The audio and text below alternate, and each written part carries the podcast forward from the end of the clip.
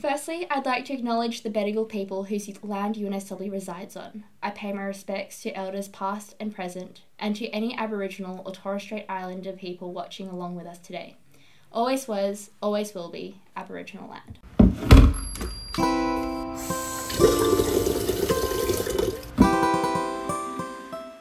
Hello there and welcome to Tea and Talk. Tea and Talk is our chance to chat about what wellness actually means for uni students. Every episode, we'll be exploring the bitter, the sweet, and all the flavours in between of mental health, all with a cup of tea in hand. So grab a cuppa, get cosy, and let's chat. I'm Isabel, the 2021 Wellness Coordinator at ARC. My preferred pronouns are she and her, and today I'm going to be drinking a green tea. So today's guest is Stella Ladikos, a mental health first aid instructor and a Batyr facilitator. Stella is a member of the Greek Community, is a UNSW alumni, and is passionate about challenging the stigma that surrounds mental health and well-being. Welcome, Stella. So, could you share your pronouns, a little bit about who you are, what you do, and what you're drinking today? Thanks so much, Isabel. Thanks for having me here today. My name is Stella. My pronouns are she, her. As you mentioned, I'm a mental health first aid instructor. I've been working in the mental health field for the last maybe 5 or so years in a number of capacities. So across Headspace, Batyr, I've done some peer support work, some community engagement work, facilitation, and in August or September last year, I launched my own mental health training organisation. So that's my, really exciting. That's sort of my core thing that I'm doing at the moment. I've also got my diploma in counselling, and I'm in my final year of a behavioural studies degree as well. So it's a very busy time, and I am drinking an English breakfast tea with a little bit of milk, no sugar. We love it. Such a good choice. Always such a classic. It is a classic. So you mentioned that you do mental health first aid. What exactly does that mean? Yeah. So mental health first aid training is essentially the help that's provided to someone who's experiencing a mental health problem for the first time. Maybe they're experiencing a worsening of an already existing mental health problem, or they're in crisis. And the first aid is given until professional help arrives. So really, really similar to your physical first aid, where in the case of a snake bite, a heart attack, any sort of physical first aid ailment, it doesn't teach you how to be a GP or how to be a therapist or anything like that, but it teaches you, how do I actually recognize signs? Mm-hmm. How do I approach somebody and have a conversation with somebody about what I've noticed, and how do I keep this person safe until they're linked with a professional? So that's essentially the mental health first aid training. So pretty much the equivalent of the physical first aid, but just with our mental health. And we know, mental health problems are so common amongst people these days. So it's a really useful course to be able to identify just how to pick up signs from people around you. Yeah, definitely. So it's not the same as therapy? No. So whenever I start a course, I always just flag, number one, I'm not teaching you to be a therapist, and number two, this isn't a therapeutic group either. Mm-hmm. There are elements throughout the course, because we are talking about something that is so personal.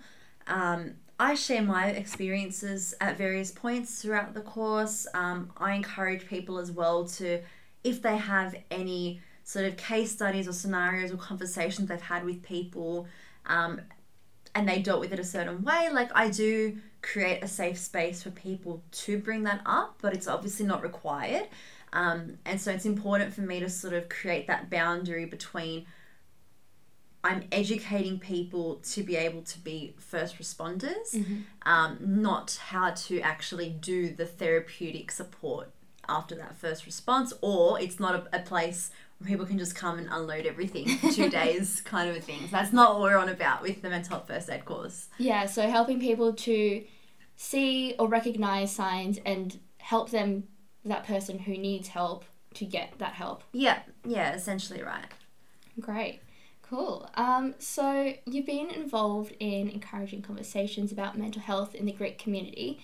Are there any specific challenges you think that are faced by the Greek community when it comes to mental health? Yes and no. I feel like there are challenges that aren't necessarily specific to the Greek community in particular, I think it's something that's common across like the Greek community, the Lebanese community, the Egyptian community, the Chinese community. Like there's a lot of that sort of cultural misunderstanding around mental health. The one thing that I guess might be a little bit more specific with the Greek community, so in our culture, we have this thing called the mati. You've probably seen like, it's like that evil eye. So it's, if you see anything Greek jewelry, Greek bags, they've all got sort of that eye, and that evil eye is essentially supposed to sort of ward off evil spirits. Anecdotally, I've heard a few conversations and stories and remarks that some of the older people in the Greek community, if their grandchild or if someone that they know is experiencing a mental health problem or they've been diagnosed with a mental illness, they kind of attribute it to this thing called the mati. So someone has like put a curse on them. And they need to do like some ritual to sort of remove that curse. It is a little bit of an old school mentality, and I'm happy to say I don't know too many people that are actually that still believe in that. But I guess it's something that's reflective across something that happens across a lot of cultures, that there is a misunderstanding around what mental health is. Even a simple understanding that mental health is not the same thing as mental illness. Rather, mental illness is somewhere that sits on the spectrum of our mental health. So I think there's some specific like cultural, I guess, barriers. And I think that makes it a bit difficult for young people in our community to reach out. Particularly to support networks like their parents and grandparents who might have really stigmatizing views. And I know, being a UNSW or ex-UNSW student myself, I know we're probably one of the most multicultural universities within Australia. And I've had so many conversations with people that just come from cultural backgrounds that are so stigmatizing and so, I wouldn't say unaware, but just they have very, very different views to, I guess, what we would ideally like people to be at in terms of their understanding of mental ill health. So I would say that's sort of what the Greek community faces in terms of the stigma and those cultural misunderstandings. Yeah, definitely. I think I can't really speak about the Greek experience, but immigrant experiences in particular, if you're like first gen, second gen, it can be quite difficult to have those intergenerational conversations. I personally have found it quite difficult to speak to my parents about it, and I think like that's something that's quite common because there's just a very different understanding of mental health and the approaches towards mental health amongst different generations. And, you know, when you've grown up in a completely different context to that of your parents, it can make those conversations really difficult. Do you have any thoughts on, like, how students can open up that conversation? Yeah, I think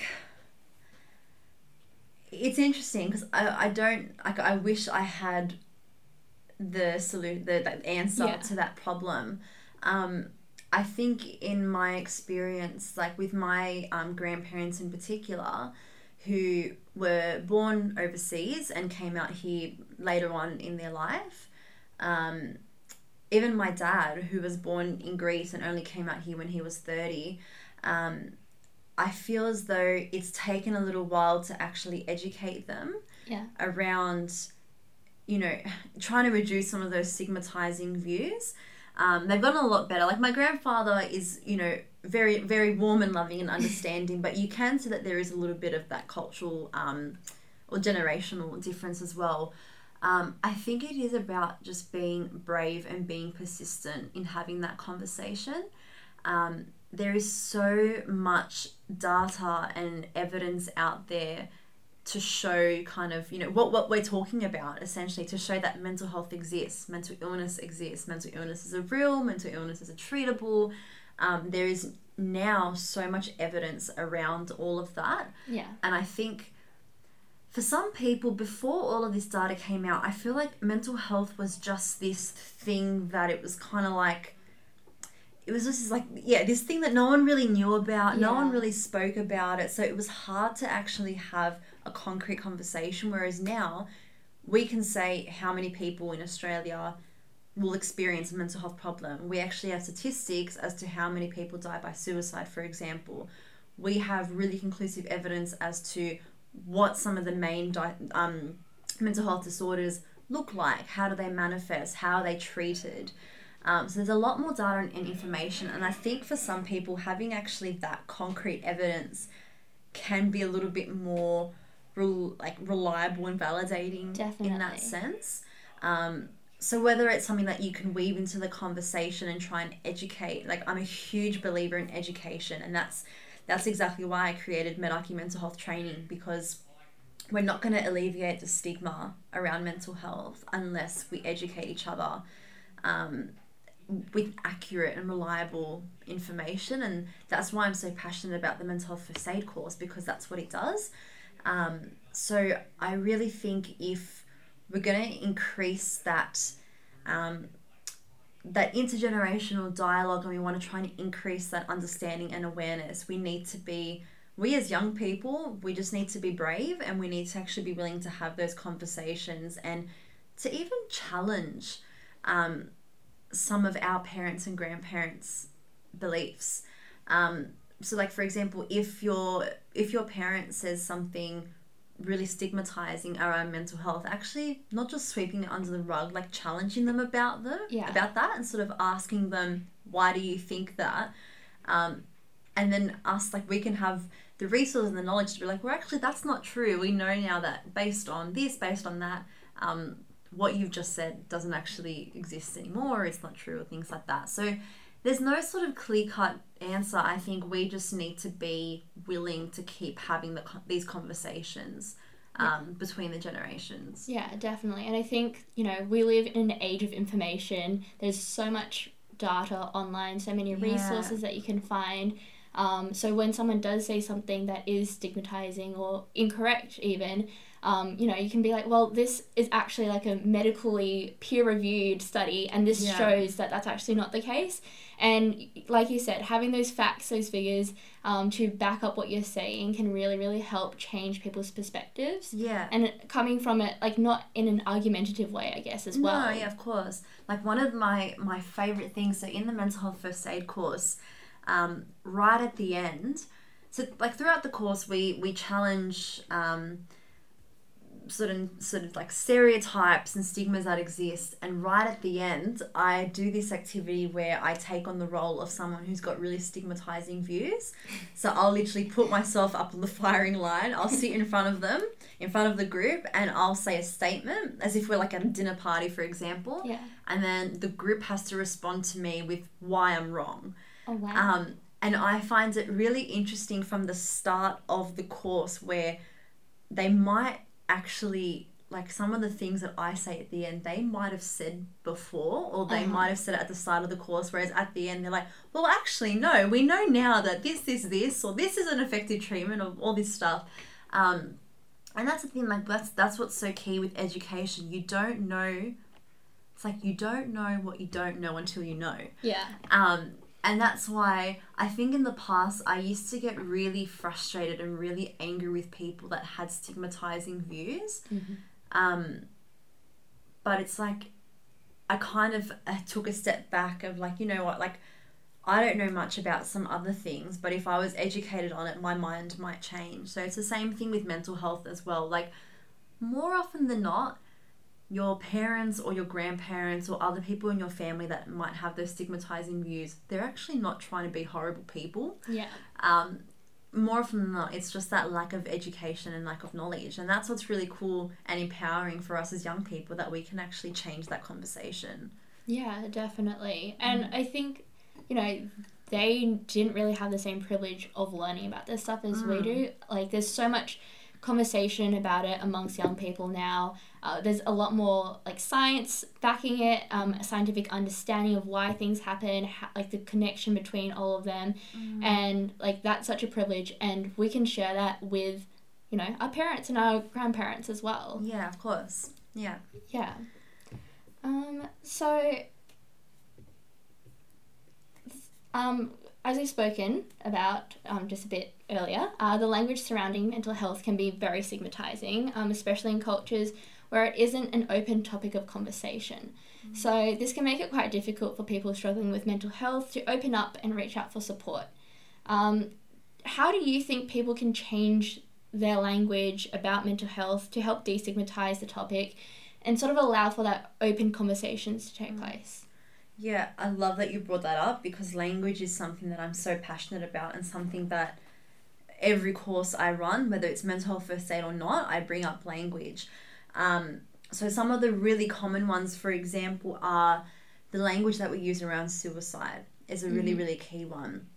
And it's something that you'll still see. It really bugs me, but you still see it in media and news reports where people will say, this person committed suicide.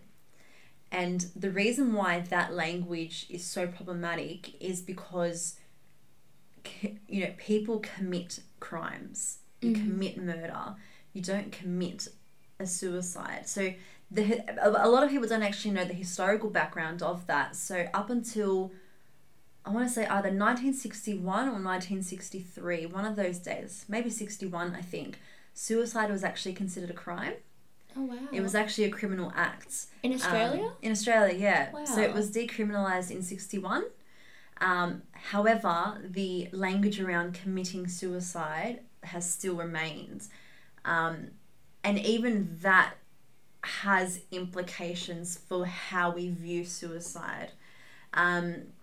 Even the language, and again, it bugs me so much that still, like, Channel 10, Channel 9, Channel 7 News still uses this terminology, but even using the words like it was a successful suicide or an unsuccessful suicide. Yeah. You know what they're trying to say. It was either a suicide that resulted in death or they survived the attempt. But we should never be labeling suicide as a success or not a success. So things like that, even the way that we talk about eating disorders, the language that people use. Like, I know a lot of older generations, like I remember telling this one, a family friend, he might be in his 60s, I would say. I told him I work in the mental health field. Not even like community engagement, the promotion side of things. I was just like, oh, I work in mental health. And his first comment was, oh, so like you deal with all the crazies. Wow. And I took a moment to be like, okay, I have to understand that he comes from a generation where, people were locked up and sent away. Yeah. And I think the history around the way that mental illness was dealt with in society has really impacted on the older generation. Yeah. Like, I've even heard people our age, we talk about our psycho ex-girlfriends or the crazy possessive boyfriends. The terminology and the language that we use without realising has such a big impact. Yeah. You might even notice, if someone moves their glasses like this instead of that way, it's like, oh, I'm so OCD. Yeah, definitely. And it's like, you're trivializing something that's actually an illness. We wouldn't talk the same. And when you start to think about it, we wouldn't talk the same way about cancer or about autism or things like that. We wouldn't be like, oh, I feel so autistic today. But it's like, oh, I'm so bipolar today. And it's like, why do we kind of trivialize these illnesses? So language has a massive part to play. And I think you don't realize that until you actually, again, educate yourself and become aware. And I think that's something that, again, us as young people, because I'm assuming it's going to be the young people that are going to be listening to this. We're not going to get 80-year-olds listening to this. But it's our job that when we hear that language, we don't just be like, oh, okay, no, that's just how people talk. It's like, no, let's challenge it. Why are you saying that? Correct somebody, because they might not know that what they're saying is actually stigmatizing.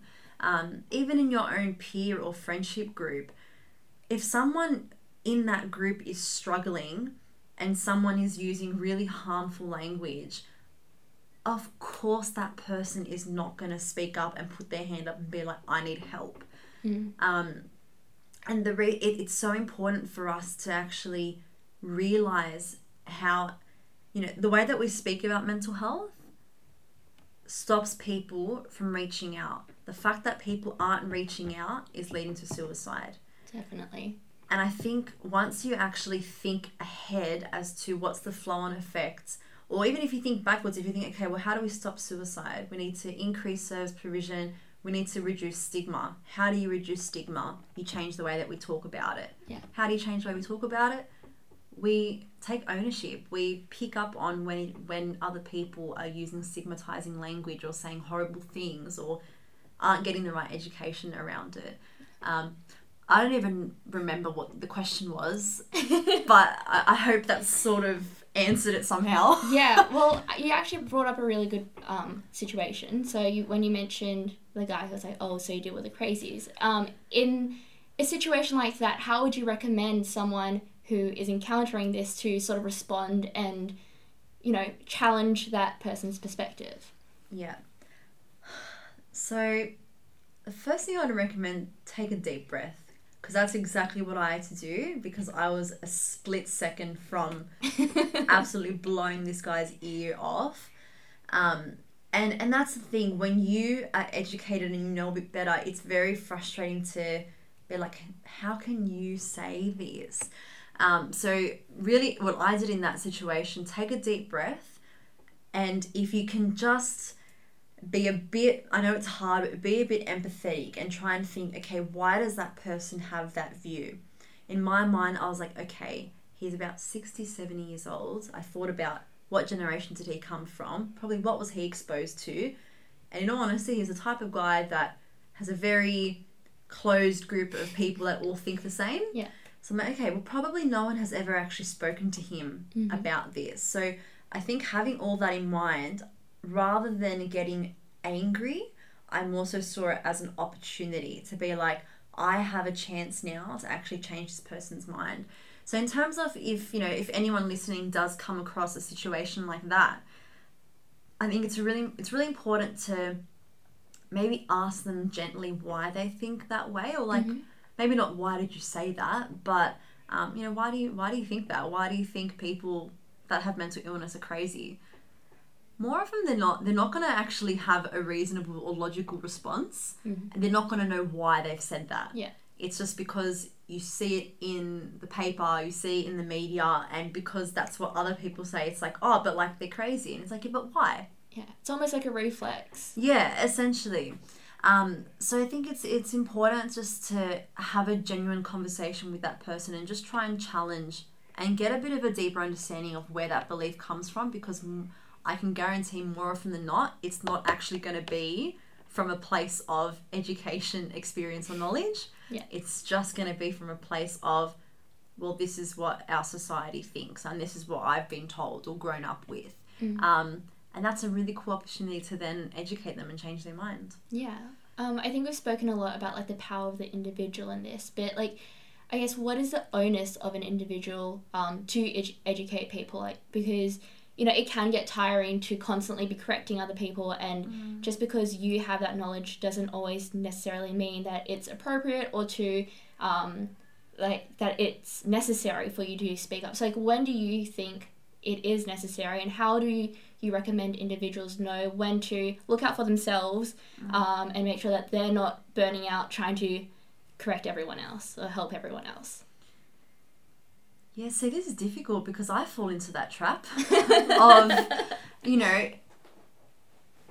that's a tricky question. I think, like, it's really hard for people that work in the mental health space, like even like other organisations that I've worked with, so Headspace and Batyr, where we're all trying to do the same thing. We're all trying to educate, trying to go out there, correct people, educate, train, upskill, all this kind of thing. And it's really hard to actually be like, I need to step back for my own well-being to avoid burnout and things like that. And I think that's up to every individual. Like, if you have an awareness of your own mental well-being, you'll know when you've reached your limit and when you can't actually put yourself in that position to have a conversation with somebody and try and challenge them and have this discussion and things like that. In terms of like the onus of the individual, I personally believe that change is not going to happen unless it's going to happen from that grassroots individual to individual approach, because it's all good and well to have, you know, Are You OK Day, Beyond Blue, Lifeline ads and things like that, which definitely have their place.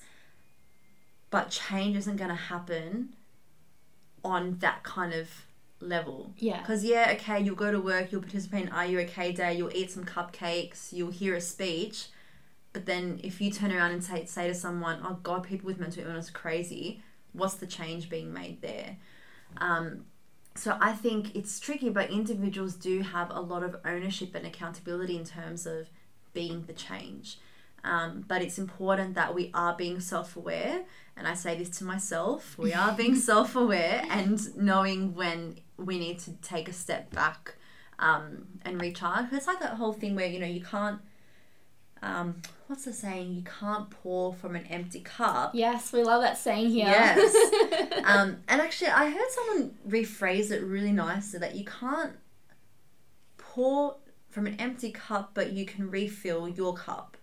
And I like that added element, because it's like, if you can't pour from an empty cup, it's not about, okay, well, I can't do anything. It's, I need to actually take a step back so I can fill my cup so that I can help other people as well. So really emphasizing that importance of, you know, self-care and being able to look after our mental well-being so that we can, you know, do the work that we need to do to create change. Yeah, definitely. And it is such like an important thing to do, and having that self-belief that what you are doing is going to change is what drives so many people to do the things. So I guess circling back to the original question. Yep. I mean, this was a great tangent, but so we were talking about how people can change their language around mental health. So do you have any like specific things that you'd recommend people do or like be aware of when they're speaking about mental health that they can implement so that they can allow for, you know, open conversations between their friends about mental health, or even like opening up conversations with others? Yeah. I think a key thing is, like I spoke quite a bit about before, just be aware of what language is not okay to use, and things like, you know, commit suicide and some other things that we spoke about as well. So that's the first thing, being aware of that kind of stuff. If you are talking to your mates about it, like even just having an understanding that somebody in your peer group might actually be struggling. Like if you know they're struggling, I feel like any decent human being would not have it in them to want to further put that person down. And I think once you realize as well how common mental health problems and struggles are, you kind of bring it into light. Like I know when I talk into like with my group of friends now, I'm a lot more aware of, I might say something that might actually upset somebody. Like I know what kind of struggles my friends are going through, but it's like, you know, if something new might pop up. So it's about sort of being aware of, you know, the fact that it's all around us. And if you're not sure, like always asking somebody. If you've upset somebody within that conversation, actually taking ownership of that and apologizing and saying, you know, is there any other words that I can use, or how would you like me to talk about this, or was this upsetting to you, like obviously whatever happened in that conversation. But I think it just comes down to, yes, being educated, but just being mindful as well that our language has a really big impact on people's ability to put their hands up and get help. And I think once that clicks in as well, it does tend to change a few people's perspectives on how they manage conversations and what they share with their group of friends. Definitely. So like that open, honest and mature communication, really. Yeah, which is something that not a lot of people in our generation are able to do, but we're getting there. slowly. Well, I think it's hard. I'm a big fan of like open, honest communication, but I do find it quite difficult, especially like if, you know, I don't ever want to say something that hurts other people, but like we're all human and it does happen. And it's hard to be like, you know, I messed up by saying that, and you know, I need to take ownership of that. But it is something that's also really like fulfilling, and it strengthens your friendship and your relationships with others when you take that ownership and you're like, that was my fault and I'm really sorry, and like I need to apologize for how I phrased that or said that. Yeah, yeah, because the thing is, like, you don't know what someone else might be going through. Like, even though they might be your friend for however many years, like, you don't actually know what's going on. Like, particularly if you're in a friendship group that has really stigmatizing views, of course that person's not going to want to speak up. So who knows what they've got going on underneath the surface. And that's like one of the things with mental ill health and just mental health problems in general. We know that a lot of people put on a brave face or put on a mask. So someone that you're with might be seemingly okay, seemingly perfectly normal and fine, but you don't know what's going on. And that's not even something that can be related just to mental health as well. Like, even with physical health things as well, or just health in general, like, you don't know what's going on in a person's life. So you just want to be mindful of that. Yeah, definitely.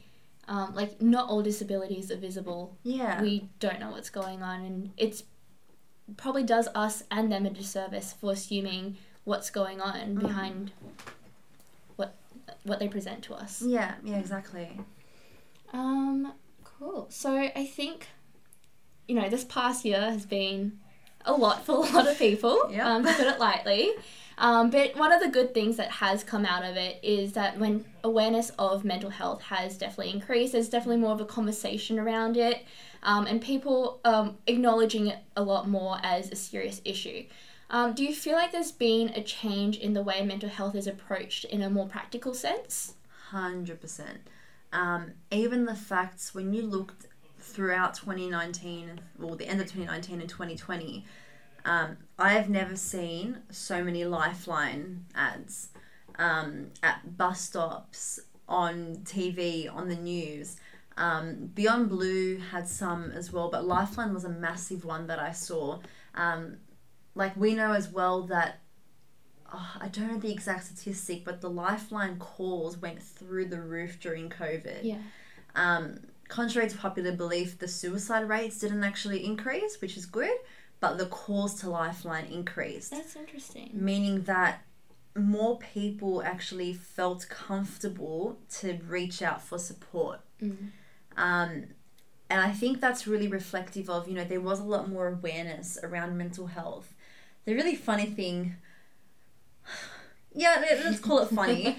The funny thing is, like, mental health has, it's been around for as long as humans have been around. Yeah. If you have a brain, you have a mental health. I find it really funny that during COVID, so many more people were actually becoming more aware of their mental health, because probably for the first time in their lives, their mental health was affected because of job loss, lockdown, all these things that were going on, because it was an external thing that was causing mental health problems.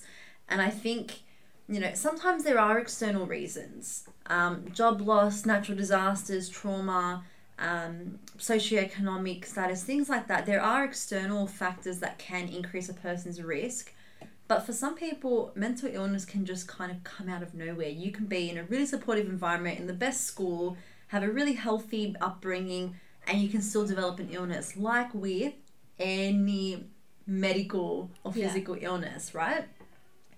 And I think what COVID did was brought to light that, regardless, okay, it was an external factor, so we could blame COVID for it, but a lot more people were struggling. Yeah. And there was a lot more conversation around, hey, we're in a pandemic, so of course our mental health is going to be all over the place, reach out.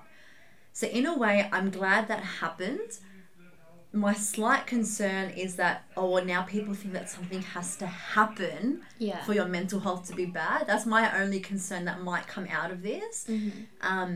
But look, on the positive side, it encouraged a lot more conversation, because a lot more people were struggling. A lot more awareness was coming out around it. And, like, I even noticed people that, honestly, I haven't spoken to in years were reaching out, like, oh, look, this happened. Because at the time I was working at Headspace, and I was like, how do I access Headspace? So I think help seeking was, like, it did increase during COVID, which is good. It's always a fantastic thing. I just hope that you know, once COVID is over, maybe in 30 years' time, I hope that that same kind of, okay, mental health is a thing. Yeah. And you can reach out for it, and you don't need, it doesn't need to take a global pandemic for that to happen. Yeah. So I think it was great. Like, it's really put mental health services in the limelight, and it's really brought people's attention to the fact that, like, some of the main advertising campaigns that were coming out were around sort of self-care and connection. Like, even Telstra, I think, came out with an ad, or one of the phone companies came out with an ad about how connection is good for our mental health. Yeah, so I've seen that. Use Telstra to connect with people around you.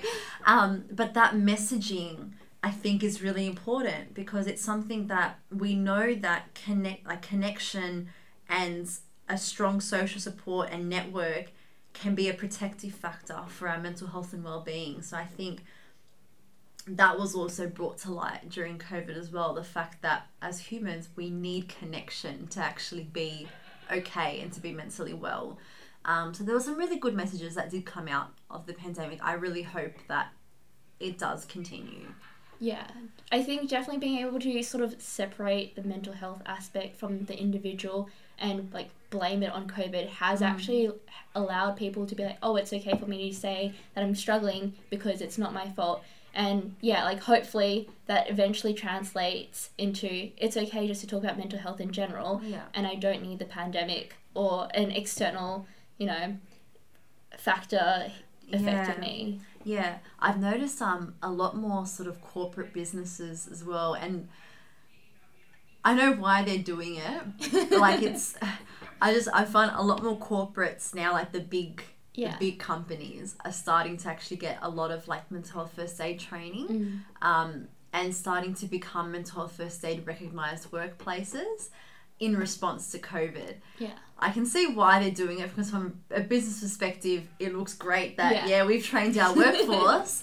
But you know what? Regardless of the motive, I'm just happy that the fact that they actually are getting that training. So you kind of, put aside that maybe they are doing it to, you know, be like, look how great we are. But it's like the employees there are still getting that really useful training. So as weird as it is, I'm kind of glad COVID happened, because I don't know if we would be having if a lot of people would be having these conversations about mental health if COVID didn't happen. Definitely. And I think also we're at a point where, because we've got so much science and so much, like, better understanding, COVID has allowed for those conversations, as opposed to, for example, I don't know, like World War II, they didn't have that same language. So when veterans came back with PTSD, there wasn't really an understanding of why that was happening, and, like, you know, the fact that, oh, this is actually a mental health issue, so we should be addressing it seriously. Whilst now, because we've got that language, that understanding, that sort of was ready to help catch everyone. Yeah, all of us working in the mental health, we were like, they're waiting for our opportunity to go and, like, help people. Yeah, no, that's so great. Do you think, like, whilst you've been doing these, like, mental health first aid training sessions, that there's been a difference in the way that people respond, like, pre-COVID versus post-COVID? I wouldn't say there's actually been too much of a noticeable change, in all honesty. So pre-COVID, a lot of the stuff, because I only started doing the mental health first aid training in, like, August, September. I was already, it was during COVID that I actually, because, you know, there's no better time to launch a business than during COVID. I'd been doing workshops and trainings through Headspace and Batyr before COVID. I think, if anything, I've noticed that maybe people during the courses are a little bit more willing to open up and talk a bit more. Because this shared experience of COVID, I've just noticed some people a bit more willing to share, maybe not, like, their personal things, but, like, oh, you know, a friend of mine did this or said this, you know, how could I have gone about that better? Yeah. I've noticed, like, a slight change. Yeah. But I wouldn't say it's been a really dramatic or noticeable kind of change. Yeah. So do you think like this general increased awareness and acknowledgement of mental health is present across all subcultures within Australia? Probably not. I think we still have quite a long way to go. And I found it really interesting. So lately I've been doing some training with some of the new ARC volunteers. Yeah. And it's really, really cool because they all come from very different backgrounds. And actually in the course I ran this week, last week, there was a student who messaged me afterwards and actually said all of this information was new to me. So her background, I think she was Malaysian. Wow. And she was like, all of this was so new to me because I don't talk about it in my culture. Whereas some of the other people, for them, it was kind of just like a refresher. So everyone's at different stages. And I feel like there definitely are some subcultures that need to... Yeah, and then a little bit more work to go. But obviously when you compare to, let's say, 10, 20 years ago, we are progressing. Mm-hmm. Some of us would argue not fast enough because, you know, we're still losing thousands of people every year. So I feel like we'll never feel like it's enough until that number is zero. Yeah. Because the thing is we shouldn't be losing people because they're afraid to speak up or because, you know, they want their pain to end but don't see any other way. And I think we have come a long way, but it's still a test of the fact that, you know, there's still such a long way to go, and there are definitely some groups that are a lot further behind. And that's why it's so important that we just keep having these conversations and keep educating ourselves. Yeah, definitely. As like one individual, you can have so much impact on other people's lives and the way that people see it, and like even just one conversation can really change the way that they go about talking about mental health. So yeah, like there's a lot of power. Yeah, and I think we forget that sometimes. Like I had a conversation when I was 18 with one of my mates. We were just at like Oatley Pub, which I don't know if anyone listening is from the St. George area, but every person in the St. George area will go to Oatley Pub when they turn 18. And it's like I had this random conversation with one of my mates there. And afterwards he actually messaged me and he's like, you know, no one has actually spoken to me about mental health the way you just did.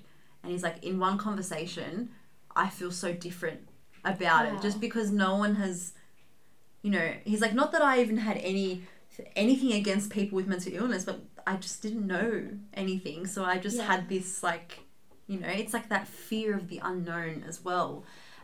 So I think sometimes we think I'm just, you know, one person, even if I just talk to one person, what difference is that going to make? But when you think about, well, that person might tell 5 people, they might take it to their class or to their group of friends. So you don't actually know what flow on effect it can have. Yeah, definitely. How do you think students then can challenge mental health stigma in their day-to-day lives? Yep. So be brave to pick up on when your friends are, you know, not using positive or if they're using stigmatizing language, challenging them on their beliefs. I'm not saying you have to do it every single day, every single conversation, but encouraging them to get educated. Like the really cool thing is there are, even at UNSW, there are so many resources available. Like the work that ARC and ARC Wellness do is incredible. You guys have you guys have so many opportunities for people to actually upskill and educate themselves. And it's something that probably if you were anywhere else in the world, you might not have that opportunity. So I feel like it's kind of at that stage now. What you were saying before, Isabel, was right. Like we're in that age of information. So I kind of feel like there's really no excuse for you not to be informed. Yeah. Because everything is right there at our fingertips. You can call the counselling service or pop by the counselling service and pick up some resources and learn a bit more. There's so many resources out there. So educate yourself, educate those around you. Even I would encourage you to follow some mental health pages. There's, you know, Beyond Blue, Headspace, Lifeline, Kids Helpline, Are You OK? Meraki Mental Health Training. You know, there's a lot of different resources out there that you can just surround yourself with that positive mental health messaging. Yeah, definitely. Do you have any like specific top 5 or top one even, favourites that you like for mental health resources? Ooh.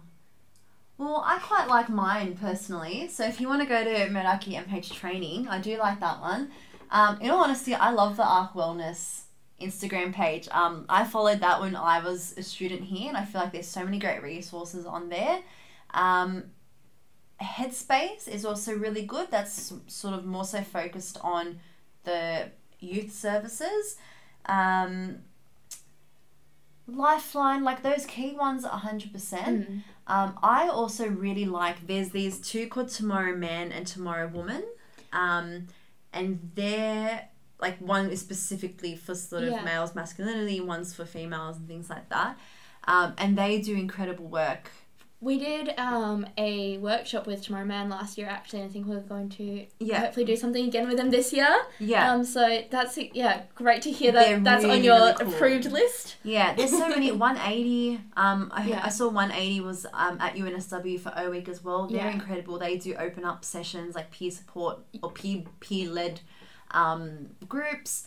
The Pretty Foundation, which is sort of focused on body image, and educating young girls that, you can be pretty smart, pretty brave, pretty strong. You don't just need to be pretty in the face. I love that. So there's so many great ones. Maybe after you can sort of link on your wellness page to some of those. But there's so many great ones out there. And I think once you start following a few, they just keep coming up as the recommended. Definitely. So literally most of my feed is mental health and wellbeing and positivity pages, because I feel like there's so much,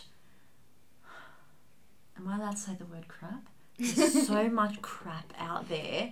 I got sick of following the Kardashians and the Jenners and the every other person in the world that is out there to make you feel bad about yourself.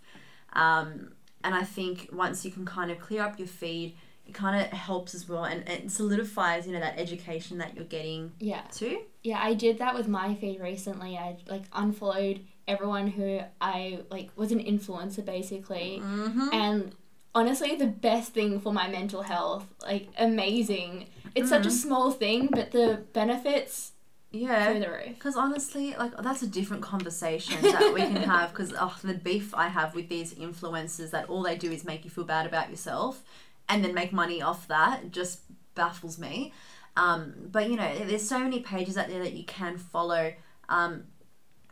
If you do follow Arc Wellness, I've seen you guys link to other stuff as well. So I reckon for UNSW students, that would be a great starting point. Oh, thanks for the plug. And Meraki MH Training as well. Don't worry, we'll include all these handles in the description. Don't want anyone missing out on this quality content. Awesome.